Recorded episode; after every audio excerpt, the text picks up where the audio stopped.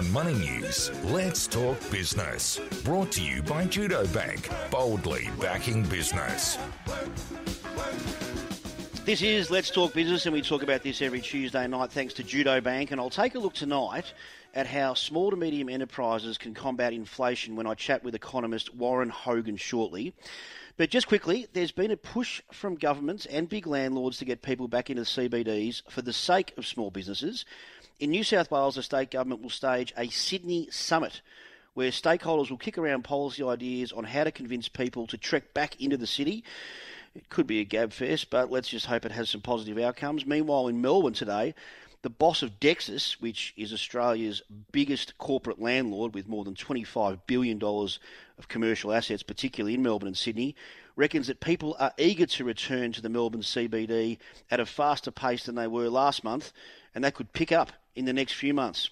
Reckon he's right? Well, I hope so for the sake of small businesses. 131873 is the open line number. I'm interested in your thoughts. But for the first time in more than a decade, inflation is rising in Australia. It's a challenge and it's an opportunity for small to medium enterprises. On one side, it's a sign of strengthening economy, which under the circumstances and the pandemic is great news. But on the flip side, business owners fear that inflation will drive up costs from suppliers right through to wages. So we remain in uncharted waters, and it's important to turn to your key partners for support. And this is thanks to Judo Bank, boldly backing business. Warren Hogan is the Judo Bank's Chief Economic Advisor. Welcome back to Money News, Warren. Yeah, it's good to be here, Scott. Thanks for having me on the show.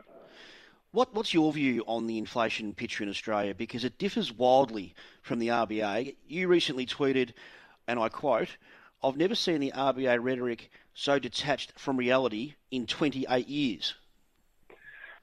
Yeah, yeah. Well, that was uh, after one of the many uh, public appearances from our governor in the last few weeks. And it really, I think, reflects the fact that we are seeing the inflation picture move very quickly here in this country. And it shouldn't be a surprise because it's happening overseas and uh, particularly in the United States, where inflation's risen to 40-year highs and showing no signs of abating.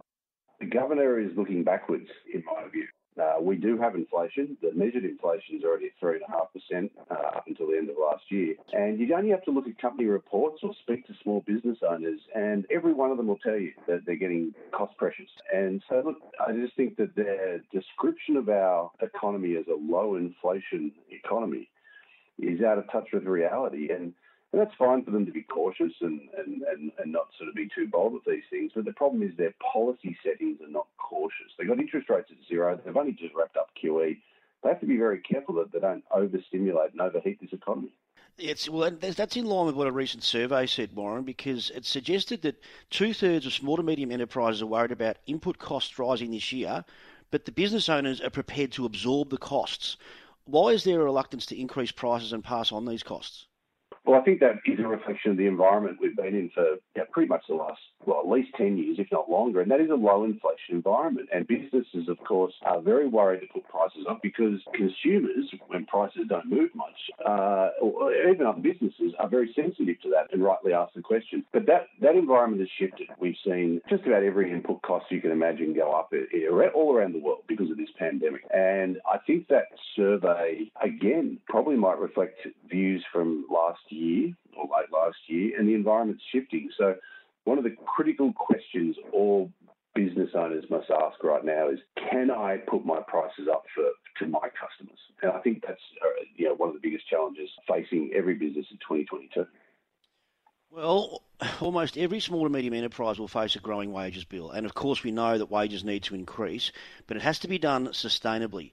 Official data has wages growing at 2 to 3%. Is that what small to medium enterprises are seeing in the real world? I think they're seeing a bigger increase now. Uh, it certainly is what I'm picking up. And a lot of the information on the ground is that people are asking for bigger pay rises or they're going elsewhere. And, we, and we've got very low unemployment and we know that there's shortages of labour all over this country. So again, I think this is a really critical question, and, and the first response for most businesses is you know, how to offset the increased cost of higher wages is put up their prices. You know, they have to pass that cost on. They, they need to be able to earn a return. They need to make a profit. There's no point being in business. The longer term strategy, of course, is to work out ways to offset those costs, is to be more efficient, to invest in technology, whatever that may be, robotics, automation, software, all sorts of ways to try and take that cost pressure off over the medium term. But in the short term, the, really the only response is, is to is to put your price up. Next Monday, 704 days after the boom gates came down, Australia's international border reopens. Then what? Well, hopefully we get a lot of tourists coming here, uh, a lot of backpackers, a lot of international students returning to uh, be on campus again. And that takes a lot of pressure off the labour market, these skill shortages. And when I say skill shortages, they're shortages of people skills, from very low skilled work right through to highly skilled work. So, look, there is some hope that the pressures that businesses are feeling around accessing new staff, keeping staff, will be alleviated by this, but I'm not sure that it's going to be a silver bullet, and I'm I'm pretty confident that it's going to take some time before this really heats up. So, look, it's great news. It's, it's more than anything, it shows we're, we're getting back to normal, but I don't think it's going to change that story where costs rising, wages, the whole lot for small, medium enterprises right now.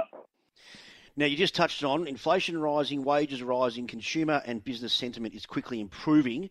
Households have hundreds of billions in additional savings ready to go. Are the small to medium enterprises in the box seat, or is this a real risk of overheating? Well, I think SMEs are in a great position if they can, of course, keep their business in balance. And that is, they can access staff, and you know, the cost pressures are going up, whether it be materials or wages, that they can pass it on. The heart of this economy is a huge amount of stimulus, low rates, and of course, much of that fiscal stimulus that got put into the economy through the pandemic is still sitting there in, it's all that savings sitting there in, in, in, households. And the other place I think is a lot of businesses are pretty cashed up and, and they're investing, and, and, we're seeing that as well. So, look, I think this is a great environment for businesses. It's an environment to be bold. The, the big shift from what we've seen for maybe 10 or even 20 years is this price environment, is that prices are going up again and the, the game has changed. You, yeah, you have to be prepared to change your price to, to protect your margin. Warren Hogan, Judo Bank's Chief Economic Advisor, thank you so much for joining me on Let's Talk Business. Thanks, Scott. It's been a pleasure. Now on Money News, let's talk business. Brought to you by Judo Bank, boldly backing business.